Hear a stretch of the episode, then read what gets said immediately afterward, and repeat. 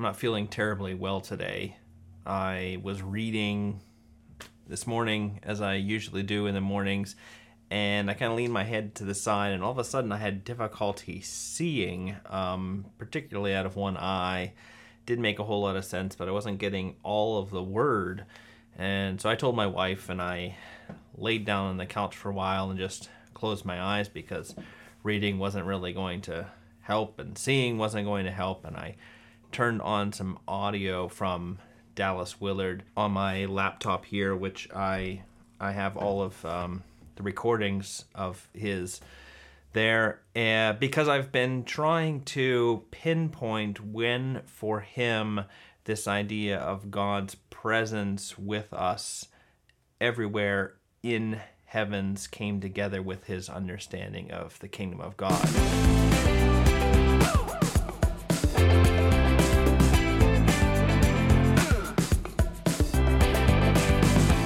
Hey, everybody, welcome to the Sanctus Forum. I am Michael Stewart Robb. I'm better known as Mike.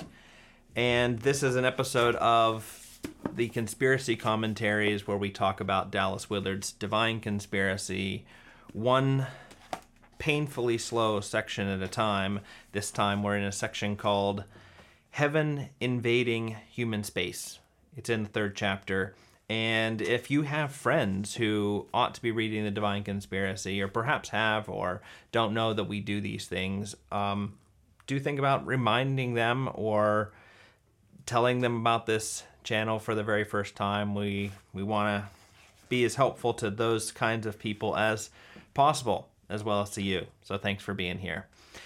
So I didn't find a lot in this section that I thought was um, especially worthy of extra commentary. It seems pretty straightforward, but uh, um, I want to do something a little bit different. Um, but first, remind us all of where Dallas has come from. So in the last section, he says, um, "We stand here and now and always in the presence of the great being described by Adam Clarke.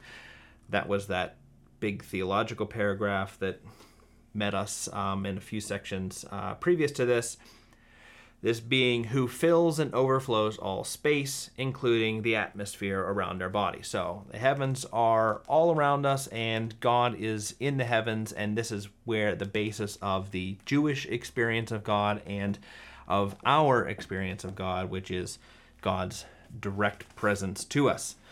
Um, and then this section is a bunch of Dallas's examples from primarily the Old Testament Actually, they're all from the Old Testament, starting with Hagar, Abraham, Jacob, Moses, uh, Elijah. So kind of the high points, and and he's just using the scriptures to illustrate what he's already um, presented to us in in theory.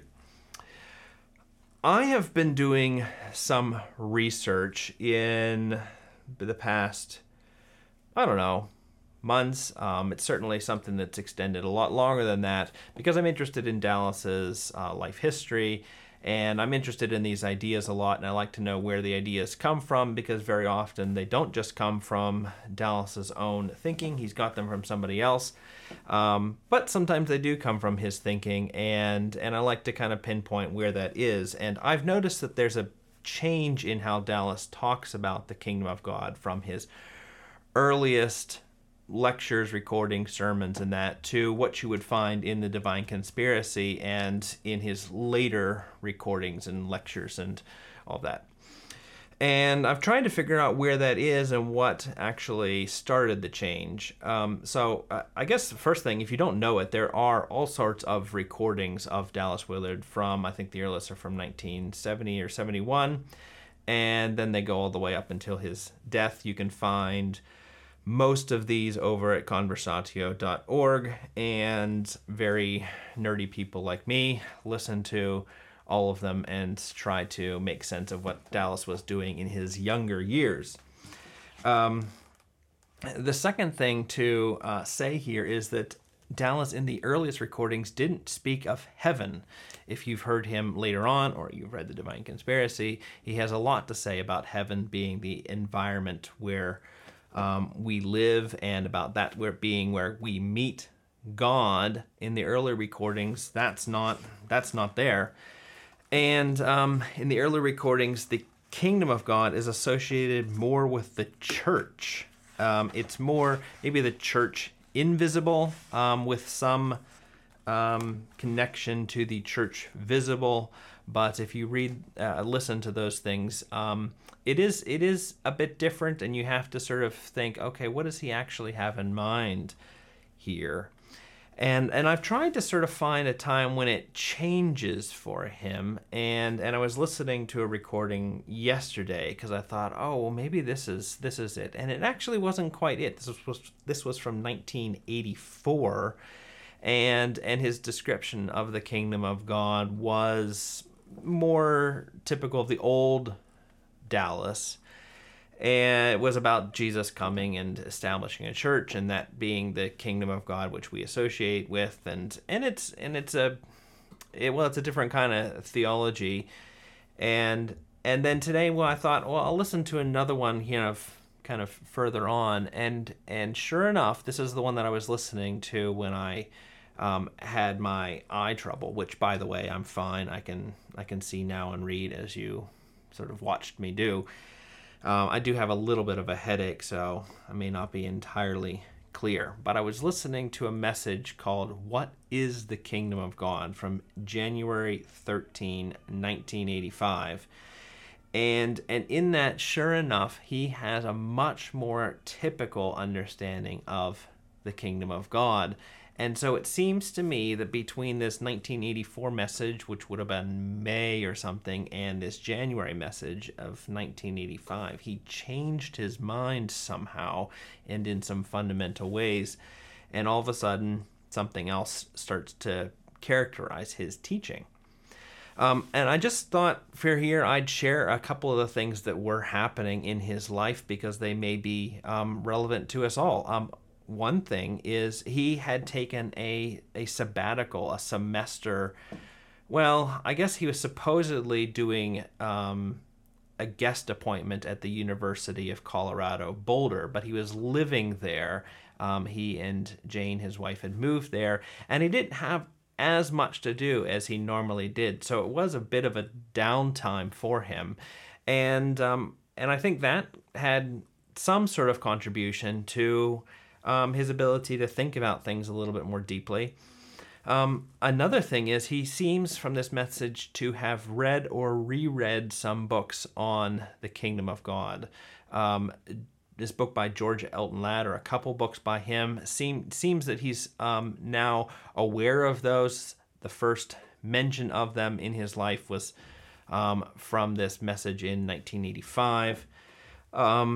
And he maybe reread this book by John Bright, which he read when he was a graduate student at Baylor.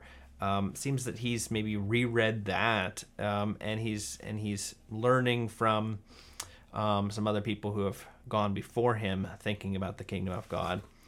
Um, he also seems to have gained an understanding of fasting that um, fasting is kind of a direct dependence on the action of God, on the Word of God, and these are very these become very kingdom of God terms for him the action of God, the Word of God, and it seems that fasting, that practice of fasting, really opened up for him a, a new way of of understanding God's work in our world.